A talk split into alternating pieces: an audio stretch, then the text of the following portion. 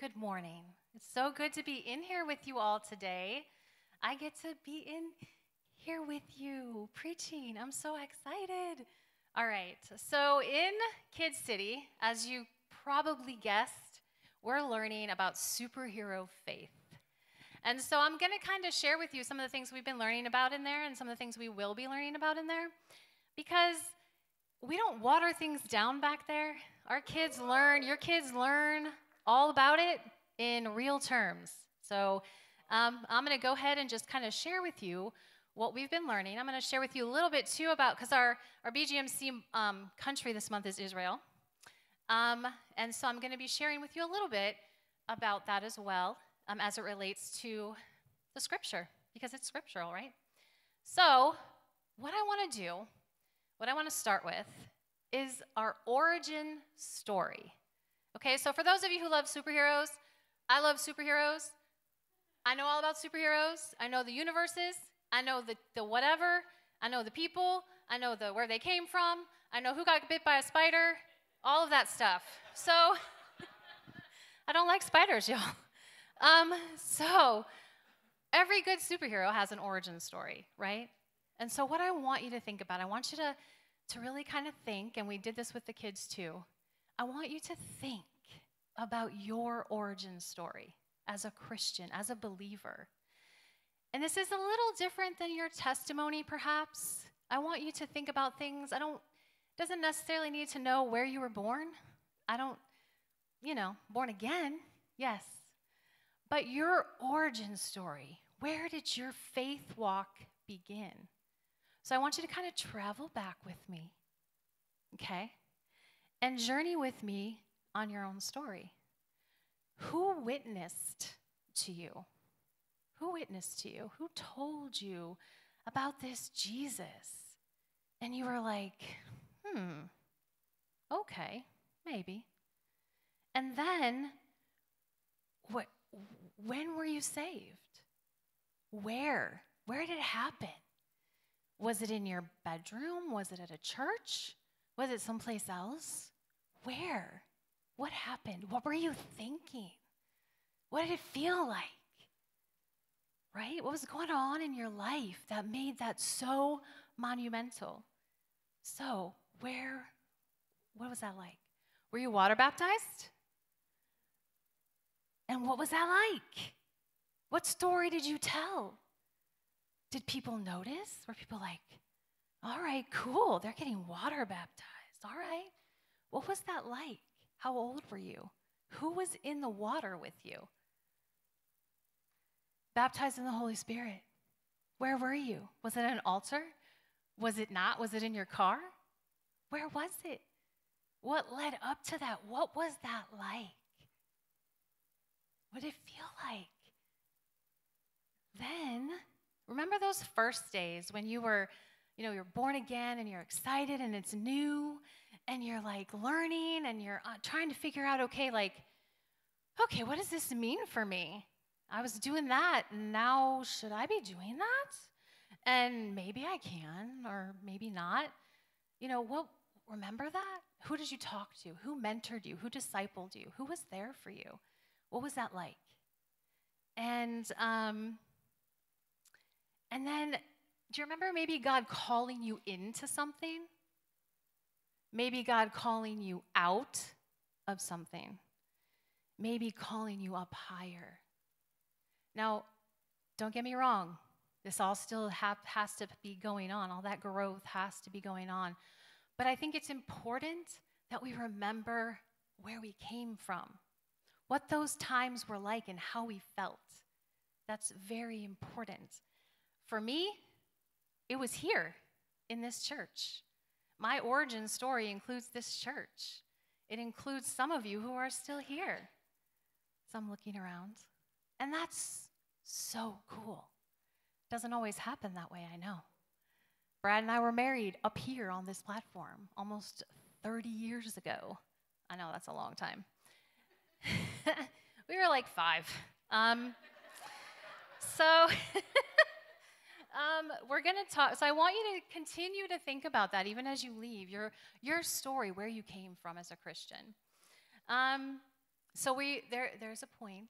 We're going to learn about Moses right now. We're going to talk about Moses and his story, where he came from. So Moses, his story is a fantastic story of God's sovereignty, right? So I love, every time I read something else again, I get all excited all over again. I love the Word of God. I love it. Every time you read it, there's a new layer. So keep digging in because it's always new. So Moses, so Pharaoh, I'm going to give you the backstory. There was a new Pharaoh. I call him the new Pharaoh because Joseph did not know this Pharaoh, the Bible says. So he wasn't someone Joseph knew. Joseph didn't have his ear. So it was a new Pharaoh, and he was getting a little afraid of those Israelites. They were growing in number, and he was like, oh, this could be bad. They could take over. I don't like this. So what did he do? He made them slaves. He enacted something where he asked midwives who were delivering Hebrew babies, and if it was a son, to kill them. Yikes. Now, those Hebrew midwives, how heroic. They didn't do it. They didn't listen, and God blessed them for it, but they said, I'm going to obey. My God's bigger. My God's bigger. I need to obey him, not Pharaoh. There's a word. So that was free. All right, so that was the plan, and so that didn't work, right? And so Pharaoh said, listen, all the Hebrew sons go in the Nile. So he told his people that. So they were not in a good place. And so I'm going to go ahead and now start reading from Exodus 2.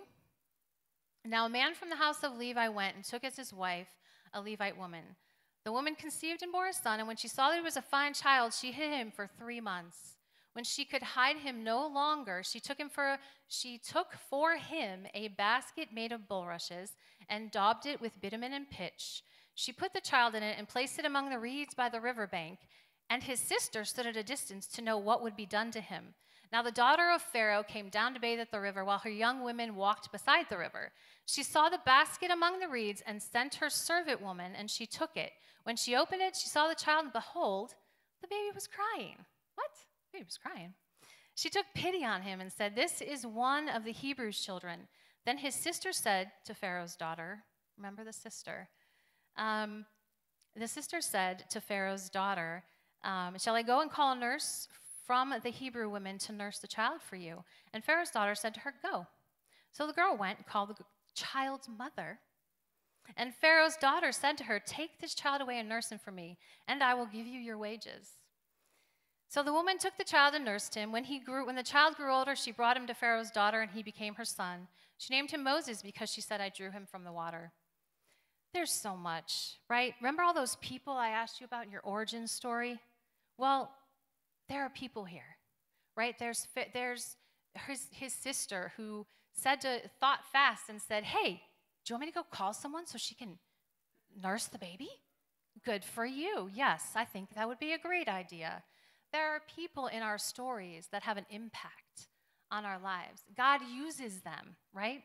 So what I love to think about is as this little basket was wandering down the Nile River, just wandering down, I think God's hand was right on that basket.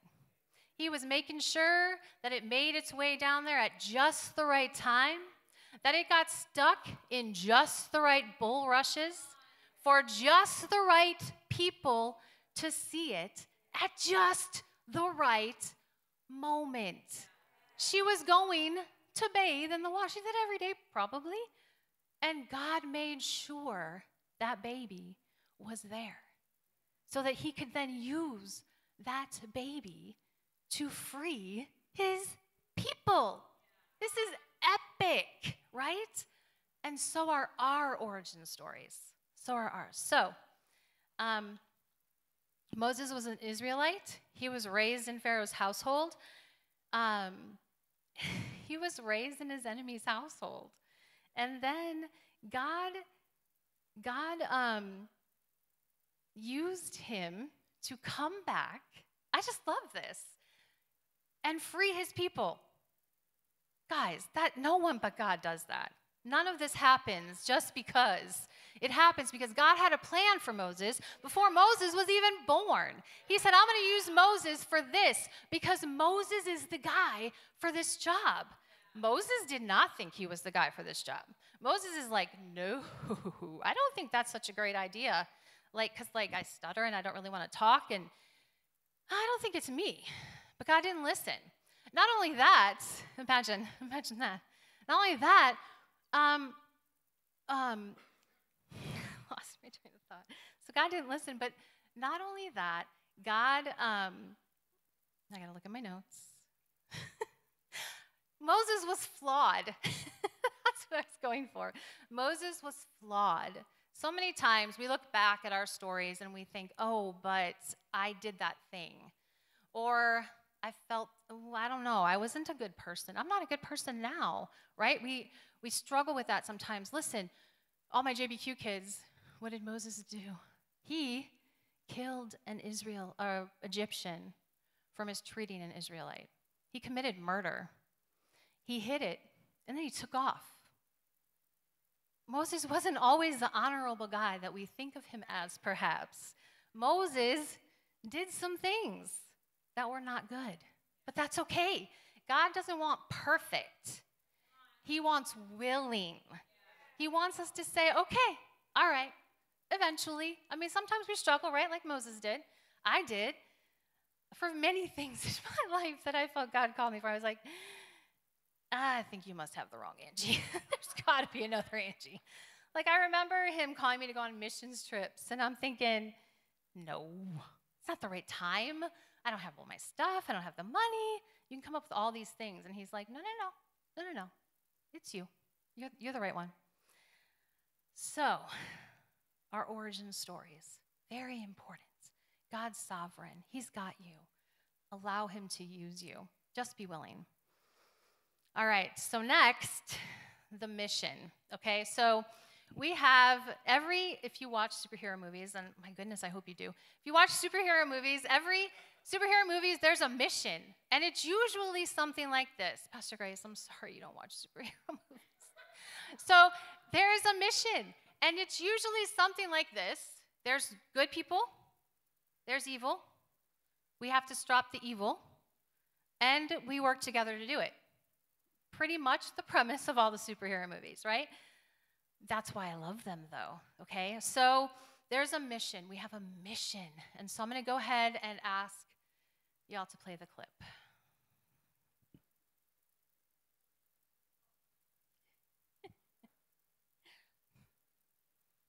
I definitely did not apply for your grant. Nuh-uh. Me first. Okay. Quick question of the rhetorical variety. That's you, right? No. What do you yeah. mean? Look at you go. Wow, nice catch. 3,000 pounds, 40 miles an hour. It's not easy. You got mad skills. That's all on YouTube, though, right? I mean, that's what you found there. Because you know that's all fake. It's all done on a computer. Mm-hmm. It's like that video. Yeah. Oh, you mean like those UFOs over Phoenix? Exactly. Oh, wow. Nope.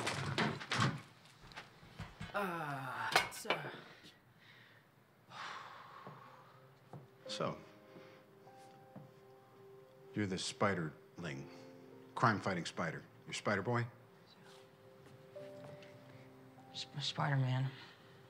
Not in that onesie, you're not. It's not a onesie. I can't believe this. I was actually having a really good day today, you know, Mrs. Stark. Didn't miss my train. This perfectly good DVD player was just sitting there, and algebra test. Nailed it. Who else knows? Anybody? Nobody. Not even your unusually attractive aunt? No. If she knew, she would freak out. And when she freaks out, I freak out. You know what I think is really cool? This webbing. The tensile strength is off the charts. Who manufactured that? I did. Climbing walls?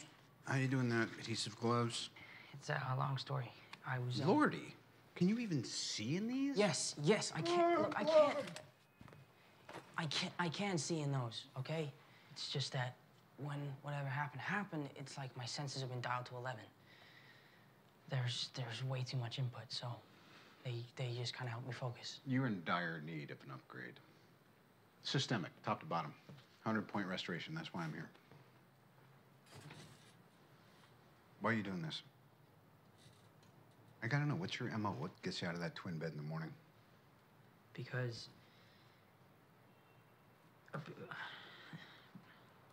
I've been me my whole life, and I've had these powers for 6 months. Mm-hmm. I read books, I build computers. And yeah, I would love to play football, but I couldn't then, so I shouldn't now. Sure, because you're different. Exactly, but I can't tell anybody that, so I'm not.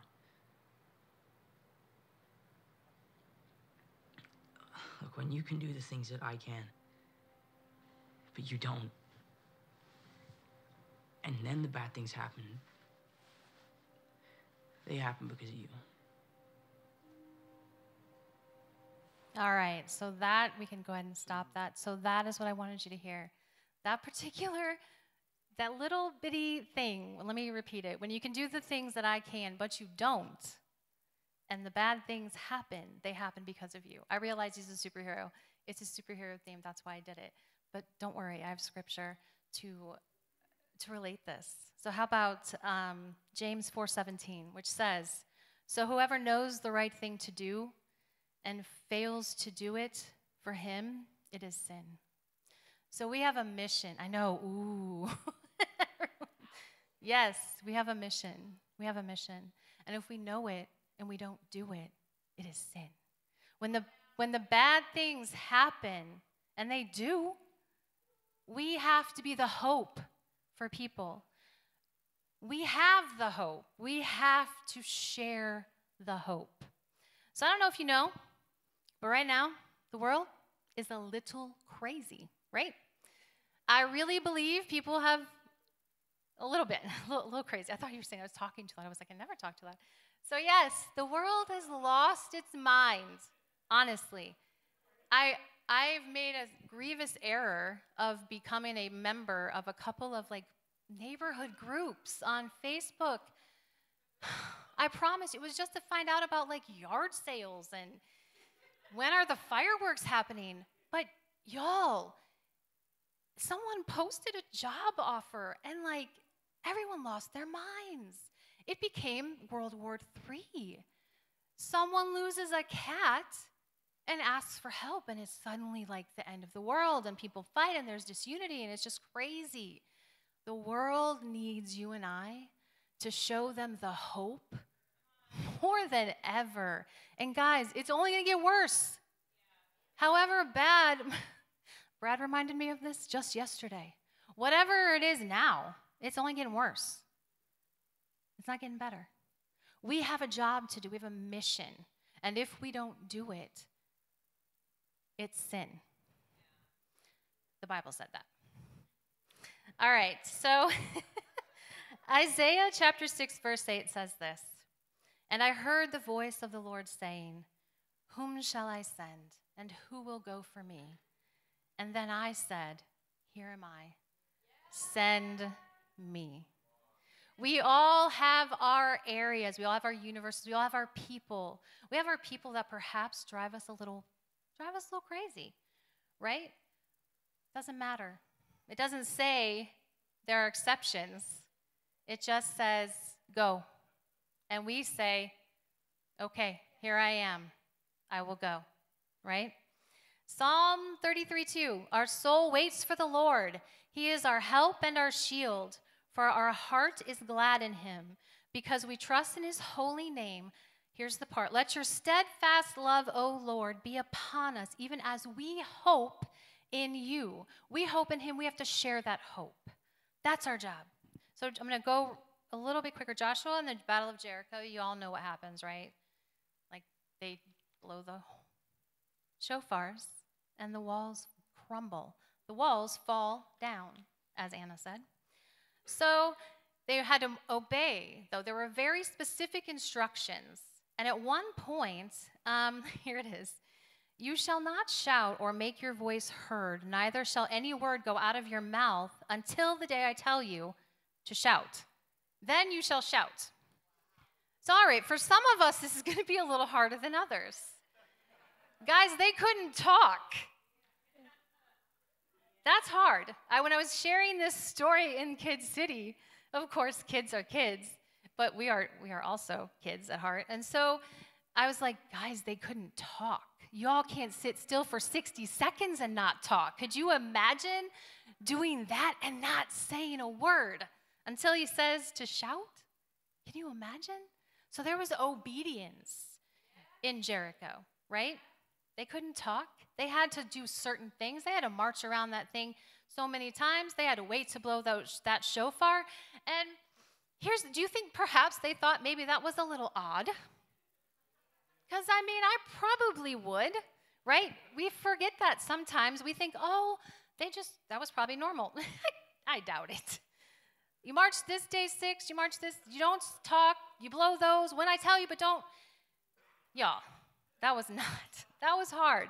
That was nuts. But they did it. And look what happened. The walls fell. So then the other thing I want to talk about related to that is the ark went ahead of them. The presence of God went before them. So where's his presence in our lives? Is it, I don't know. Do you know where it is? Is it locked up somewhere? Where is his presence in our lives? And I'm talking to myself too. Where is it at? Not only did it go before them, but they had guards. They guarded that presence. They had guards before, they had guards behind. They weren't playing around. The presence of God, we have to guard it. We have to guard it. We have to covet it. We have to protect it. And are we? Are we diluting it? What does it look like in our homes? Again, I'm talking to myself here too. I go through these same things. So it was protected. It was there. Psalm 145:18 says this. So I want to back up just a minute so I can make this point. We have to purpose and be intentional to be in his presence. Sometimes we get used to it and we're like, oh, well, I'm just going to, God's with me. Well, of course he is. But you have to purpose to listen to his voice, to be in his presence. You can turn on, look, we have worship music playing a lot, but sometimes, God forbid, it can become background noise. Are you listening? Are you allowing yourself to be drawn in by those words? The song Pastor Grace sang earlier about Jesus. I mean, I'd literally just been thinking, all we have to do is say his name. How much power is in his name alone? Are we reminding ourselves that? Are we purposing and being intentional to be in his presence? And are we guarding it? Are we making sure nothing comes in that shouldn't come in? So we don't need it diluted. All right, so I want to make sure I'm not forgetting anything, because I also don't. All right, so they blow the shofars, the walls fall. Do you think it was the blast? You don't have to answer this. That could get awkward. But do you think it was the blast itself? So I think it was the obedience. It was the presence. It was them doing what they were supposed to do and allowing God's presence to be a priority. I think God, I was with a young person yesterday who asked me, Pastor Angie, do you know that God can knock down a house and he can just go, psh, and it's done? I may have the sound wrong, but it was pretty similar. And I said, I do. And God can do that. God could have went psh, to Jericho's walls, right? And they would have fallen. But no, he uses us. He uses imperfect people, and he used them. Imagine what those guys learned about obedience and his presence. He uses us to do these crazy things. So next, we're going to talk about our secret fortress. And this is one of the things I really, everyone has a secret fortress, okay? They just do. Superman's is in the cold. I would never be in the cold. It would have to be someplace very warm, a tropical island, beaches, all that kind of thing. But, because I'm always cold. But we need that secret fortress. I'm going to read the scripture. Let me find it. Well, let's do this. We need rest, okay? So Matthew 11:29, come to me, all who labor and are heavy laden, I will give you rest. Take my yoke upon you and learn from me, for I am gentle and lowly in heart, and you will find rest for your soul. For my yoke is easy and my burden is light. I want to make this point real fast, and then I'll move on. Sometimes we blame our walk, I'll say that, on us being busy and overwhelmed, and well, I have to do this, and I have to be there, and I got to do that. And listen, it says, my yoke is easy and my burden is light. Guess what we're doing when we say that we are getting in the way. We are complicating things. It's not Jesus. Jesus did not call us to be super Christians and be burnt out. That is not what he said. He said, my yoke is easy and my burden is light. So let's put the blame where it belongs, on us. And we all do it. I do it. We have to be aware of what we're doing.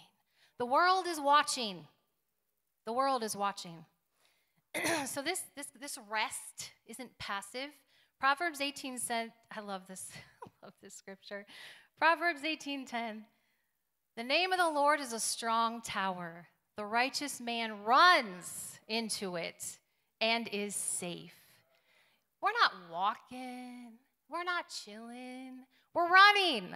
We're running because he is our strong tower, and that's where we need to rest. Nothing else will work. Nothing else will matter. It's false. It's false. But he is not. Psalm 91. Again, I love this. I know I say this all the time, but it's true. Did I mention I love the word of God? He who dwells. Listen to all that action. Who dwells in the shelter of the Most High will abide in the shadow of the Almighty. I will say to the Lord, my refuge and my fortress, my God in whom I trust, for he will deliver you from the snare of the fowler and from the deadly pestilence. He will cover you with his pinions, and under his wings you will find refuge. Can you picture that? Because, y'all, I work a job from 9 to 2, and it can be a little something. And sometimes I just need to take a second, and I literally sit and I think of this. This is one of my favorite things to visualize, and I visualize him just covering me with his wings. Just me and him. Nobody else. And you know, you can have that kind of rest anywhere. In your car. You can have that kind of rest in a crowd of people. He's everywhere. All we have to do is run to him, abide, dwell. Right now in the Jewish faith, religion, is a holiday called Sukkot, and they literally build dwellings, or the word sukkah actually means booth. I always forget, booth in Hebrew. So they dwell, they eat there. Many times they sleep there. They dwell. We get that everywhere. We get that anytime we want. We literally dwell in him if we do it. We have access. All we got to do is do it. That's it. That's all we got to do. So that's our secret fortress. Our rest is in him. The prayer shawl I mentioned earlier. You know, I asked my rabbi friend who I work with, and he explained to me that when he uses his prayer shawl, it's very intimate, and he wraps it around, and he thinks of God's light, and it's just him and God. And he shared that. I thought that was very precious. And there's not always things that we can relate with each other on. He's a precious man, but he is a reformed rabbi, and then I am me. So there are not a lot of things that we can actually relate to, but that I did. It's similar to me to what we maybe experienced at the altar. When it's just us and God, and we're laying on the floor, we got our modesty clause on, and we're like, all right, Lord, do your thing. Holy Spirit, it's all you. You know, we have access to that all the time, and it's very real and revelatory. Very real and revelatory. He reveals things to us when we're resting in him that we can't hear if too much noise is happening. I wanted to hit on this too. You have to make your home now more than ever, a secret fortress, right? When I was talking about earlier about diluting things, don't let things pass your door. That will dilute his presence in your home, now more than ever. Listen, you don't need to watch CNN or Fox or anyone else. Y'all, you're going to hear about it. Join a neighborhood group. Trust me, you'll hear about it. You need to simply dwell. Make your house a place where his presence dwells. Don't let it get diluted. I cannot. Ugh. Your kids are watching. The world is watching. We have to be different, and we can't be different if we're arguing about it like everyone else. It just isn't that big of a deal. He is. He's the thing that's never going to, he's the one who's never going to change. All this nonsense we're going through in 4 years, it's not going to be the same. So, yeah, okay, I'll move on, kind of. So let me share this, Deuteronomy. Hear, O Israel, Deuteronomy 6:4-9. Hear, O Israel, the Lord your God, the Lord our God, the Lord is one. You shall love the Lord your God with all your heart, with all your soul, with all your might, and these words shall I command you today shall be on your heart. You shall teach them diligently to your children and shall talk of them when you sit in the house, when you walk by the way, when you lie down, and when you rise. You shall bind them as a sign on your hand. They shall be written as a frontlet between your eyes. You shall write them on the doorposts of your home. Nothing should get by that. Again, speaking of Israel, there's a mezuzah that many households put on their doorways. I love that, actually, because it's a physical thing. They view that as, okay, the world's out there, we're in here. It stops, right? Pretty cool. Take a pencil. Write it on your doorway. Write your favorite scripture, if you're allowed. Just saying. Don't blame me if you rent and your landlord gets angry with you. All right, so here's the thing. As for me and my house, in Joshua 24:15, we will serve the Lord. Listen, bottom line, whatever's happening, we will serve the Lord. Whatever CNN is saying, we will serve the Lord. Whatever Facebook says, we will serve the Lord. Whatever Twitter says, we will serve the Lord. Whatever our crazy friends say, we will serve the Lord. Period. No excuses. That's it. No loopholes. I work with kids. Kids always find loopholes, guys.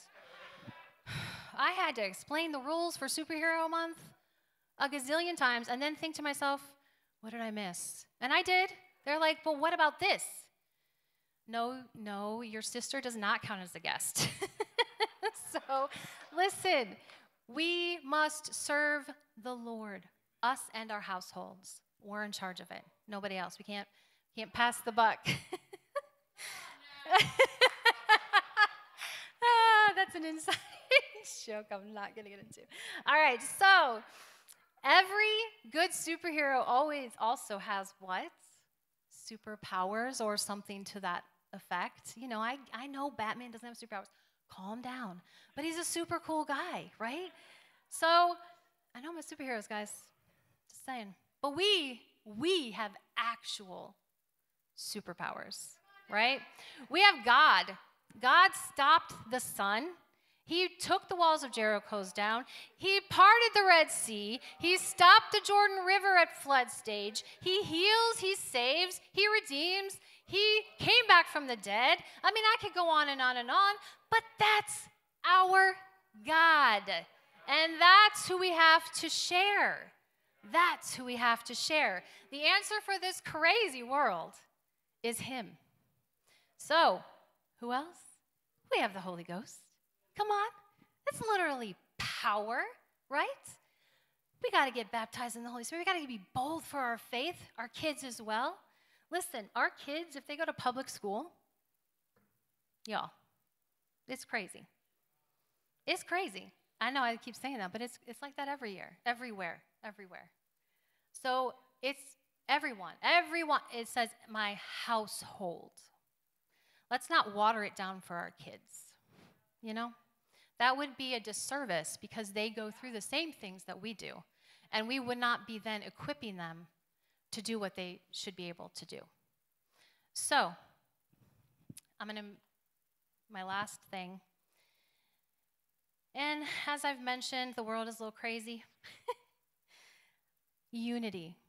Unity is our superpower. What I mean is the body of Christ, the church, has to be unified. We can't have infighting. If I went through and whatever, asked you, I'm not, believe me, but asked you opinions on things, there's going to be differences, even in this room. That's okay. That's all right. We should still be unified. I count myself blessed to be part of a church like y'all who are unified.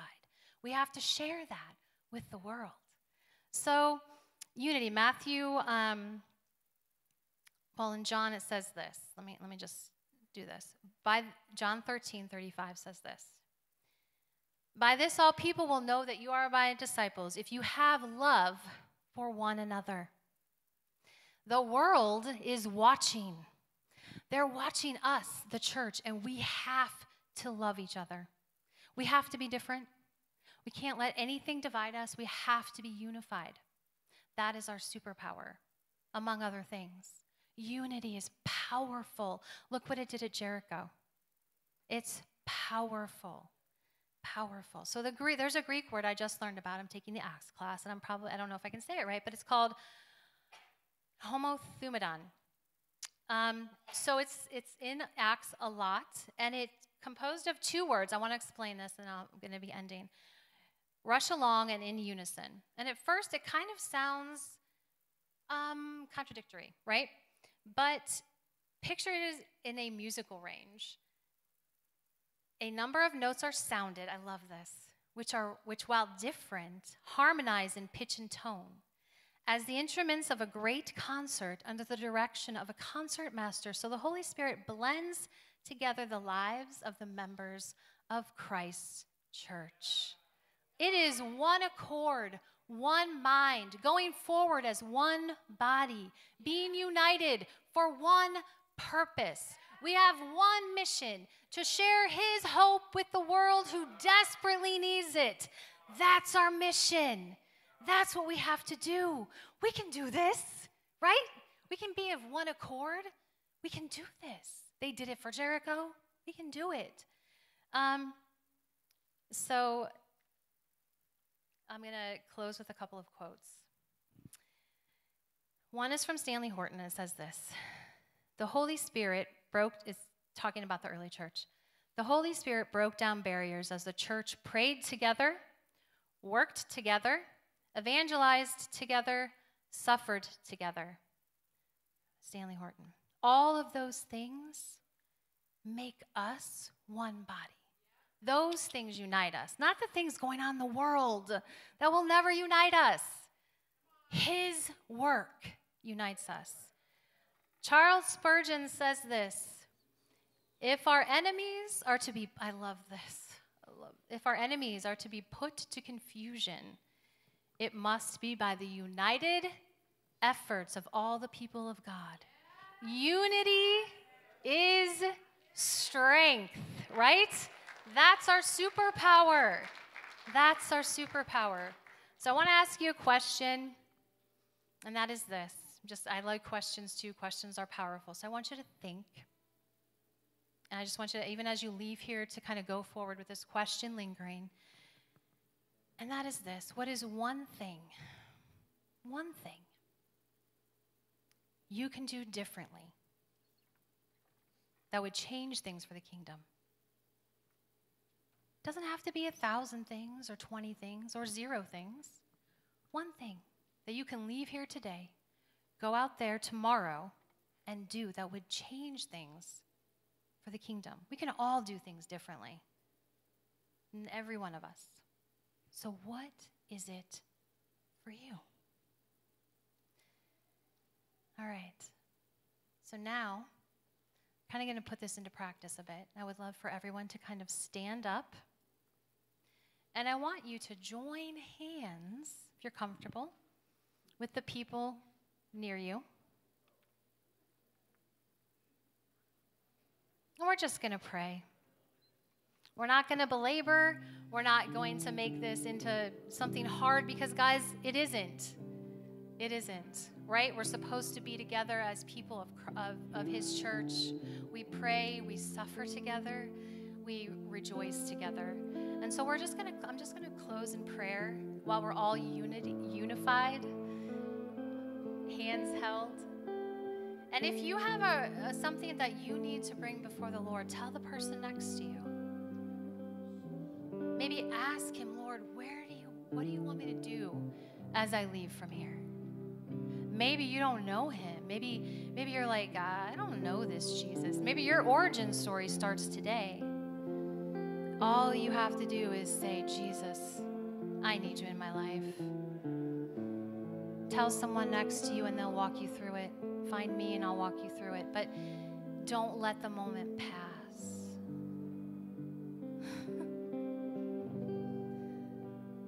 So let's pray. Pray for one another. Father God, Lord, I just thank you. Lord, I thank you for who you are. I thank you, Lord, that as we read about these true God stories in the Bible of the splitting of the seas and the knocking down of the walls, you're the same God today, Lord. You can knock down the walls in our lives. You can redeem. You can heal. Father God, we get our power from you. You, Lord, are our superpower. Lord, help us to leave here unified. Help us to leave here remembering where we came from, Lord, growing. Father God, help us to be different. The world is watching. Father God, we need to give you our hope to others. Lord, I thank you for every person, every household. I lift up every need that is represented, Father God, every need. And as we are unified right now, Lord, I just pray that you, the God of miracles, do miracles. Father God, I pray that you heal, provide, give wisdom. Knock down those walls, Lord, and part those seas. You are all we need. You are all we need. May we protect your presence in our lives, Father God. When we cherish it, may we guard it. And may we rest in you. May we rest in you. Thank you, Jesus, for who you are. We pray every word of this in Jesus' powerful name. Amen.